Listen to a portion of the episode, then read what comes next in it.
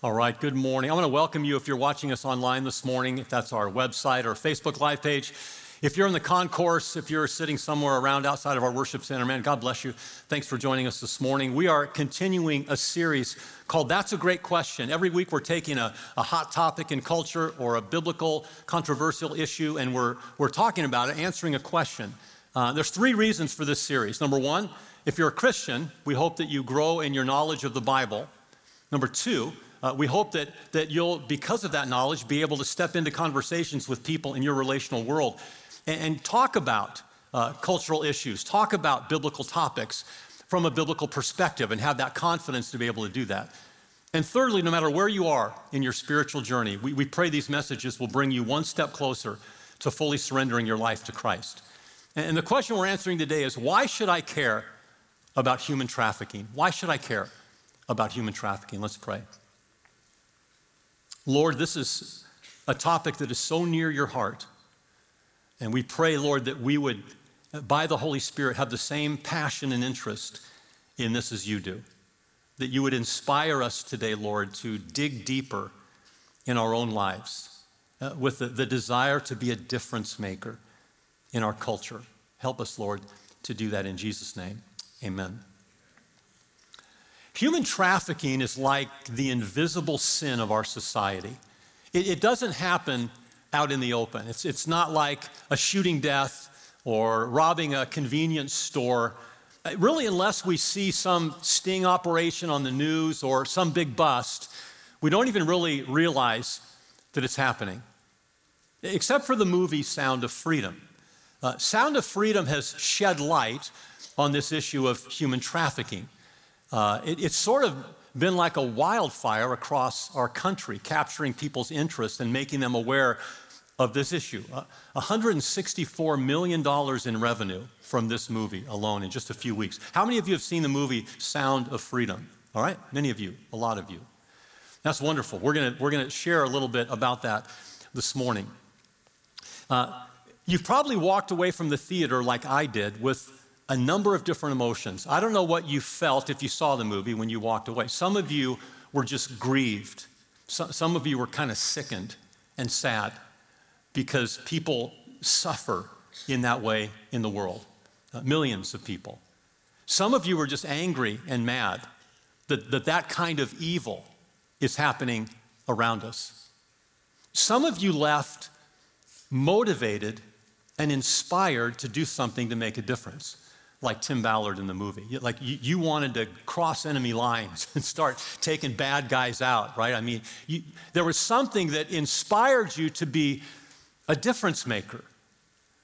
And, and it brings us back to the question, why should I care? Why should I care about human trafficking? It, it's kind of out there. It really doesn't affect me. It, I don't even really see it. Well, let me give you two reasons this morning why you should be, as a Christian, why you and I should be concerned and care about human trafficking. The first is this: God commands us to care for the powerless in our society. God commands us to care for the powerless in our society. Now, last week I said, uh, we talked about the problem of evil.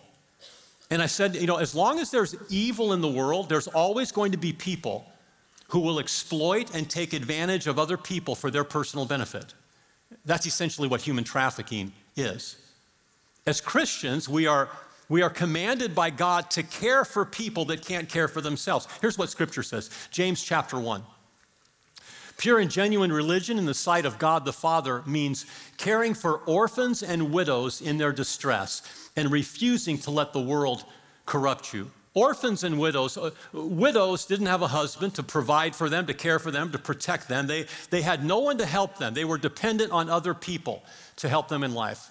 Orphans didn't have parents. They didn't have a means of income. They didn't have a means of, of sustenance and protection. So orphans and widows rep- represent the powerless in our society. Isaiah chapter one, verse seventeen, God says this, learn to do good, seek justice, help the oppressed, defend the, orphan, the cause of orphans, fight for the rights of widows. Recognize in the Old Testament, that's not talking about spiritual help. That's actual social and physical help. Seek justice, help the oppressed, defend the cause of orphans, fight for the rights of widows. And Paul says this in Ephesians chapter five. Do not participate in the unfruitful deeds of darkness, but instead even what? Say it again. Expose the deeds of darkness. It is disgraceful even to speak of the things which are done by them in secret. Followers of Jesus Christ are to expose, to shed light upon, to make known these horrific issues in our culture. We are to be about social justice. We are to get involved in, in the case of the, the powerless, those in our society that can't help themselves, which is really what human trafficking is all about. So what are you doing about it? How are you caring for the powerless in our society? Well, what, what are you doing? The second reason you need to care about human trafficking is because Jesus came to, to free the oppressed. Jesus came to free the oppressed. So in, in Isaiah, it says that this, this prophetic scripture about the coming of the Messiah, it's actually the Messiah speaking first person. And, and he says this in, in the book of Isaiah. I'm sorry, this is, this is a quote from Isaiah in the Gospel of Luke, uh, Luke four, sixteen to twenty-one. When Jesus came to the village of Nazareth, his boyhood home, he went as usual to the synagogue on the Sabbath, and he stood up to read the scriptures, the Old Testament scriptures. The scroll of Isaiah the prophet was handed to him. He unrolled the scroll and found the place where this was written.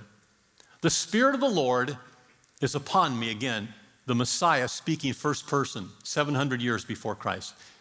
For he has anointed me or empowered me to bring good news to the poor. He has sent me to proclaim that captives will be released, that the blind will see, that the oppressed will be set free, and that the time of the Lord's favor has come. Now, clearly there are spiritual implications related to Jesus and his ministry, right? Freeing us from the power of sin. We were captive to sin. But it wasn't just freeing the spiritually blind. Jesus actually healed the physically blind, didn't he?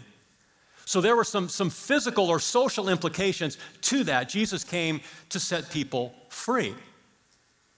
The, the word oppressed uh, in that scripture, he came to set at liberty the oppressed, is a word that means to break down into pieces. That's exactly what happens in human trafficking. Victims are deprived of food, of rest, of care, and broken down to the point where they can't care for themselves and they are completely dependent on their captors.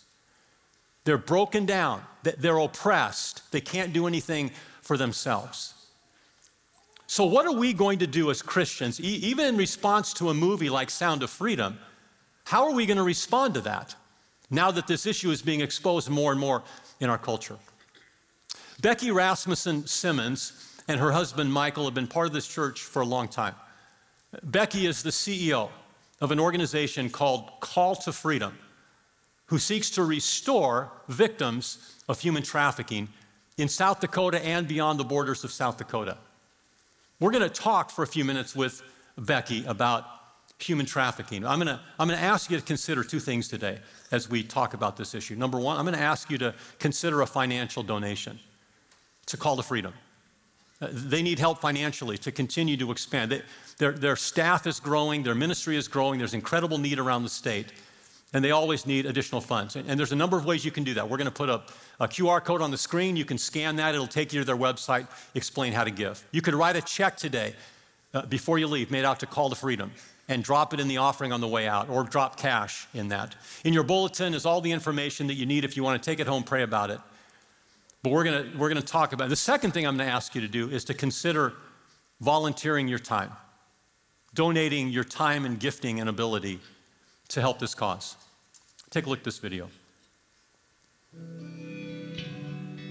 Human trafficking is the legal trade of human beings, mainly for the purposes of forced labor and sex trafficking. It is the world's largest growing criminal activity and affects every corner of the globe, including Sioux Falls, South Dakota. In two thousand sixteen, Call to Freedom answered the call and began providing supportive services for victims of human trafficking and sexual exploitation.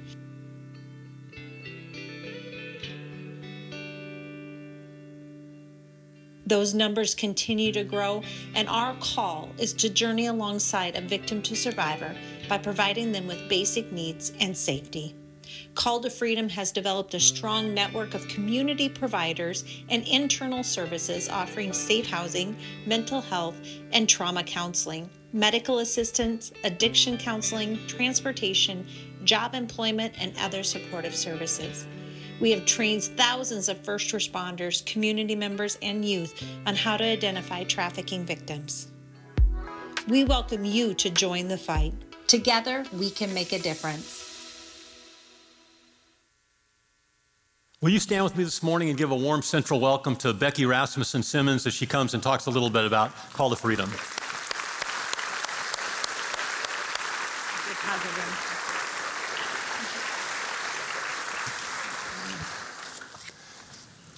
So Becky, you don't know this, and you always give God the glory for this ministry and for what you do, which is appropriate, but you are a hero to me, and you're a hero to many for answering the call of God, uh, being obedient to him, and stepping into this, this ministry. Tell us this morning how that came about. How did you become the C E O of Call to Freedom? So human trafficking is just put into federal statute early two thousand ten.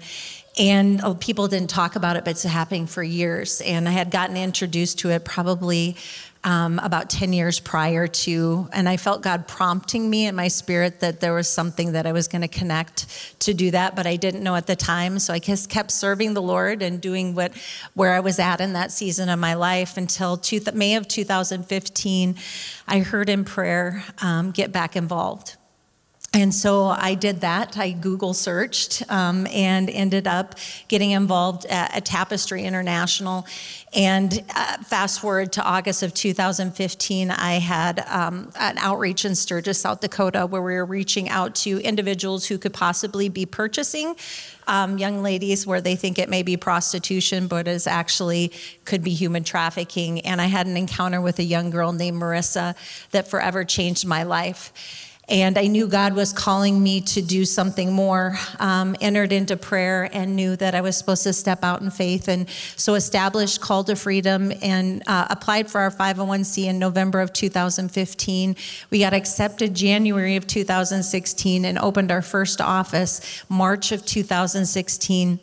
And we simply were volunteers for two years, and God has been continued to provide. Today we have twenty-nine staff that are, um, twenty-eight are full-time, another is part-time, that are doing this work and serving and have taken on that heart to continue this mission. Yeah. So everyone may not know. So what exactly is human trafficking, and who does it affect? Human trafficking is the use of force, fraud, or coercion to exploit a human being for either labor or sex exploitation. So there has to be an exchange of money that happens in order for that to be facilitated, unless you're under the age of eighteen. If you're under the age of eighteen, you do not have to prove force, fraud, or coercion. You just have to prove the intent to traffic. And what does that mean? It, who does it affect? It affects everyone. Um, we have to realize that this is a very large revenue business, the second largest. I would p- probably say we don't have correct stats, that it's actually right there at the first with drug trafficking and gun trafficking. Um, but essentially it is affecting whatever that demand wants. And so if that person who is purchasing wants a young boy, that's what that trafficker is going to target, is a young boy. If they want a blue-eyed, blonde-haired girl, because that's what they are desiring, they, that trafficker will go where the money is to be made. And so it's all genders. Um, it's boys, girls, women, and men that we've served. Yeah. And we tend to think that South Dakota is like Mayberry R F D, like there's no problems, this is just Little House on the Prairie, and yet it's very pervasive in South Dakota. Um, things like the Sturgis rally and uh, pheasant hunting season, those, those types of events draw traffickers. Talk a little bit about what's happening in South Dakota. So South Dakota as a whole, familial trafficking um, is one of the least talked about. We actually had our first prosecution in the state about two years ago where a mom was actually selling her own daughter. And so familial trafficking is those individuals, it's a mom, um, it could be a father, an aunt, or an uncle, um, that's very prevalent here. And we as a state have ten of, of all the ten poorest counties in the United States, we have six of them here with our Indian reservations. And so that becomes a survival mode. Um, and what we've seen with Familiar is most don't self-identify. one percent of victims ever identify out of human trafficking situations. And then also a sixty-eight percent of who Call to Freedom has served has been from Minnehaha and Lincoln County. Hmm. I don't think we've even scratched the surface of what's happening in our state because of the lack of resources and the lack of services within our state for this particular issue. And then we also have um, facilitation of gang and cartel, which is real. I don't want to set fear into people's heart, but we need to talk about the reality of some of the struggles within our community, mm-hmm. which is those organized fronts. And those organized fronts will pick vulnerable populations. And because we live in the dark and we don't talk about this issue, or maybe we're not addressing it in, in certain areas, um, that's where this thrives. And so with our rural communities, with the Indian reservations, even into our, um, within our, st- you know, our city here as well, um, we're seeing some of those organized fronts that are targeting and looking for kids. And then online, um, online has no borders. Um, you can actually reach somebody from a third world country and start a conversation online or through gaming. And so we really need to, as parents, I would highly suggest going to one of our trainings to learn more about how to safeguard. Because what we're seeing now is what they call boiler rooms, where people are actually hired eight hours a day. It's their full-time job to target and perp kids. Mm. And so in those scenarios, what we're seeing is this young, this push for young boys, because we're not talking about young boys and we're not actually serving. There's about two percent of services for boys in the United States. Mm-hmm. And so we want to break the silence over that. And when we get to the events, we're talking about Sturgis in uh, hunting season. Those are tough to get in and do um, ops, special ops. But we know it's happening because we get the survivors after the seasons are over. A lot of times the traffickers will leave them behind in domestic violence shelters, and then they get connected with us and we hear their stories. But I know we have a lot of work, and anytime there's large events, you have this facilitation of illegal activity, be it guns, be it drugs, um, also human trafficking as well. Yeah. If you saw the movie, part of the power of the movie for me was it put a face to an issue. So you're watching the movie and you're you're seeing the two Colombian children, the little boy and the little girl, and you're seeing the dad in his grief, sitting on an empty bed every night, and suddenly that issue becomes real, because you're saying, I'm saying, I have a granddaughter that age. You have children that boy's age, and suddenly uh, maybe the fear that that could happen to you, or the anger that it's happening to someone else's child or grandchild, but it becomes more real. So we just hosted one of those online seminars a couple of weeks ago here at Central. Uh, how can they find out when those trainings are for parents? Yeah, Elisa, who is a survivor herself, and she actually is a human trafficking investigator, and she goes on the open web and dark web. Um, she's going to be facilitating our next training as well, which we held at, and she's coming back from Ukraine to do it. Um, and she has a passion here in South Dakota. So go to call to freedom dot org under our events on our website. Under the events, okay. Um, working with survivors to exit a life of human trafficking and abuse and torture is a complicated process. Talk to us about what Call, Call to Freedom does to support victims on their journey to freedom. God is so faithful. Um, the, the complex needs of a trafficking survivor are very diverse. Um, we've had individuals who've been trafficked for three months walk through the doors of Call to Freedom. And I had a woman who was sixty-one years old um, who had been trafficked from the age seven. And so her trauma was much different. And so we don't gauge, we gauge it based on the individual and their journey and what they need. Mm-hmm. So there's not one survivor that looks the same and needs the same services. So really have a great team, and some of them go to Central and are here today, um, that come alongside survivors and journey life. So Basic needs and safety are our first services to those individuals. So safety could be not necessarily in a location. It could be that their phone is tapped or their car could be tapped. There's that fear.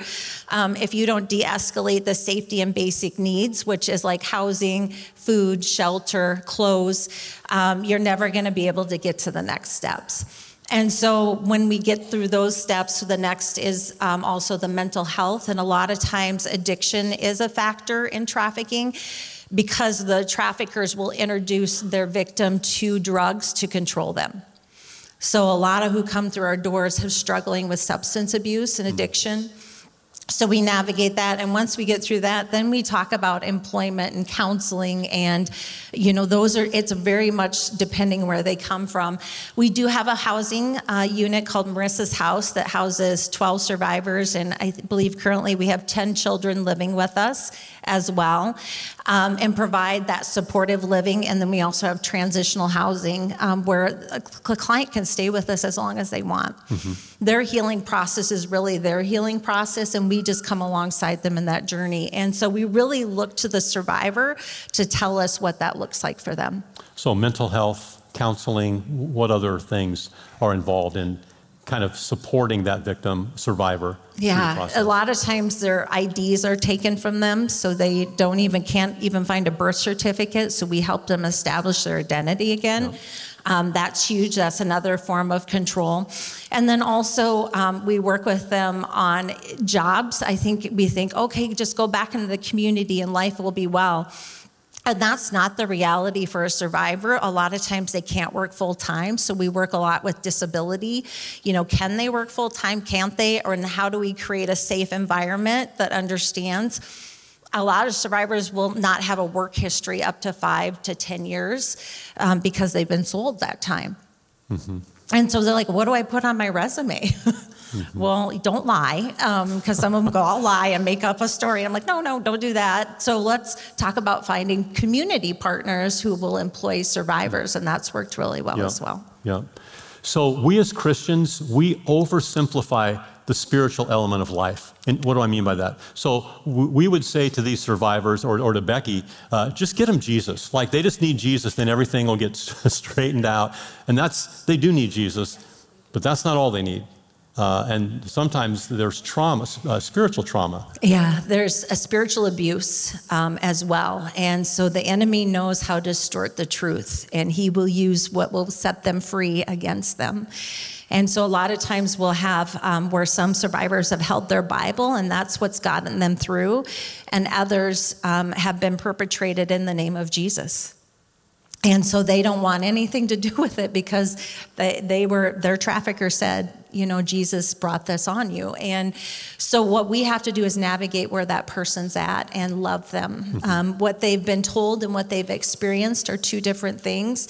And so our model at Call to Freedom is to model who Christ is. Of course, we're not perfect, but we try really hard. And grace, grace, grace, you can make mistakes. It's okay to make a mistake. It's okay to fail. We're going to be here for you no yeah. matter what that looks like. And that's Jesus. Yeah. That is who Jesus is. And mm-hmm. that's who, gosh, I'm sorry, his faithfulness and, and how he is actually just, when people walk through the doors of Call to Freedom, and I have amazing staff, they're amazing, but God does not take his hand off of them. And mm-hmm. even though in that journey they make, make bad choices or get involved again in a negative situation, they know they can always come back because yep. of that grace. Yeah. And Call to Freedom is is unapolog- unapologetically a faith-based organization. Uh, they just are very careful and sensitive to sharing Christ, uh, depending on what people are coming out of. Um, so um, in the, the six years, six or seven years that you've been doing this, uh, lots of, of success stories, lots of victory. Can you, can you share any, uh, without mentioning names, things that you've seen? Yeah, so one that actually just kept coming to my mind before service was a grandmother followed me um, to multiple speaking events. And at the third speaking event she showed up to, um, she brought uh, a, another woman with her, which was a mother, her daughter.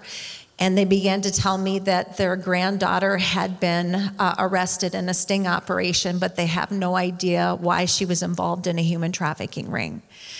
So you had this entire family that was trying to figure out what human trafficking was. Um, the sting actually saved her life because she was um, driving and being transported between communities um, and had been a part of this arrest. But the family's like, what is human trafficking? What has even happened to my granddaughter? I knew something wasn't right. I just didn't understand it. And fast forward um, through that journey, we actually had to move that young lady nine states away because safety for her, the ring was not just one perpetrator, it was multiple perpetrators, and she couldn't find safety here. Also, um, and she went to another program in another state because that was what, what was best for her and the family. And I'm happy to say she's moved back and um, has her own child now and is doing very well and is successful in her job. And the grandmother of a first survivor who ever walked through the doors of Call to Freedom hmm. um, actually wrote a book called The Parent Guide that's out on our, because of her journey, hmm. and also now supporting Call to Freedom with parents that are in that situation as well. And then Mary, who is also um, our uh, survivor uh, coordinator, she was also inputted her journey into that book as well. And hmm. so to us, I think for us is, success looks different for survivors. It doesn't always look the same as what I just shared, that story, and that's really up to them. But for me, um, the greatest joy is to see when survivors are th- not only thriving, but they're also sharing their voice mm. to be confident and believe that this issue needs to be heard from their personal experience as well. Mm. That's awesome. Some of us walked out of that movie, and I'm not trying to limit those that, if you didn't see the movie, it's okay. Um, but w- there was a sense in which we were motivated or inspired to be change agents, to make a difference. How can we come alongside you in this ministry and get involved? What, what types of volunteer opportunities do you have? Um, on the, on that note too, I, I want to say if you are a person of influence and, and have an opportunity to speak into this issue, we need your voice. We need people's voices at the table because Call to Freedom are little advocates. Um, God has blessed us and really given us an opportunity, but we need piece of people's voices at the table to move this issue along. If you want to volunteer as well, um, we have lots of opportunities. We have security teams, we have mentor opportunities, and we also have where we just need people to do hospitality at our home. Um, we actually, when girls move out, we clean the apartments or set them up for them. For me, and for the staff, it's really important that we honor the people who walk through the doors because they've been dishonored for a long time. Hmm. So that hospitality piece is very important. And then also that handyman or being able to come alongside us in some of those moves that we have with the survivors as well. And then prayer. Um, we need prayer. Um, you know, we've talked about the battles, and you're um, also on the board of Call to Freedom and, and a huge supporter. Um, but we have battles, and a lot of people don't see the battles. And we will go into prayer and battle for people. We'll battle for movement. We'll battle for traffickers getting arrested and finding Christ. I mean, if we don't address the whole issue of human trafficking, from the demand to the trafficker, we're going to have more victims than we ever have. Mm. Um, and then also, if you want to do a drive, I just was told that we're out of shampoo and conditioner. Um, so those are things that we give right away, those basic needs. Most walk through the doors and they don't have that. If you want to do a drive or contribute those, we would appreciate that as well. You also mentioned like working on cars. Like Yes, time. We need mechanics as well. Um, a lot of times we Raise help... Raise your hand if you're a mechanic. No one's putting their hand up, okay. We got no mechanics in the house. Our overworked mechanics who don't want any more work. Okay. We need more. We need more, that's right. Hey, would you stand with me this morning? Can you imagine, and I've heard different numbers, but um, that human trafficking is a one hundred fifty billion dollars industry globally. And you're Satan, and you're running this operation. And some folks step in to cut that off and mess it up. Can you imagine the, the spiritual assault on people that are trying to disrupt what the enemy's doing globally? And Becky has chosen to step into the point of the arrow uh, with her husband, Michael, and her family and her team, and they need to be seriously covered in prayer on an ongoing basis. We're gonna pray now. Would you just extend your hands to Becky as we as we pray for her this morning? Jesus, we thank you for the call that you gave to Becky uh, back in twenty fifteen uh, when you said, I have a, a ministry, I have a, a role that I want you to play. I want you to begin to, to set at liberty the oppressed. I want captives to go free. I want, I want the broken to recover. I, I want my name to be glorified in and through this organization. And so, Lord, we thank you for Becky, and we pray protection today. We pray, Lord, that your angels would watch over her and Michael and her family, over her staff and her team, over all those stepping into this globally, this ministry of, of protecting and, and helping the powerless. Father, we pray resources would come in as necessary, Lord, in an ever-growing and expanding ministry. We pray for the generosity of your people, even today in this service, that people would be generous toward the poor, generous toward this this opportunity, Lord. I, I pray, Lord, you would put it in the hearts of our people to step into volunteer opportunities. We pray, Lord, that you would expose crime rings in our state. We pray that you would break the hearts of oppressors, break the hearts of traffickers, God, those that are selling people. We, we pray that they would come under the conviction of the Holy Spirit and yield themselves to Christ. We pray, Lord, for life change that would result in practical change and And, and a lessening of this, this horrific crime in our state and in our world. Lord, we ask and call on you to intervene and to give protection and wisdom to law enforcement and others that are trying to uncover these things. Father, we pray your grace upon Call to Freedom today in Jesus' name. And everybody said, amen, amen. Amen. Let's give Becky a nice round of applause this morning.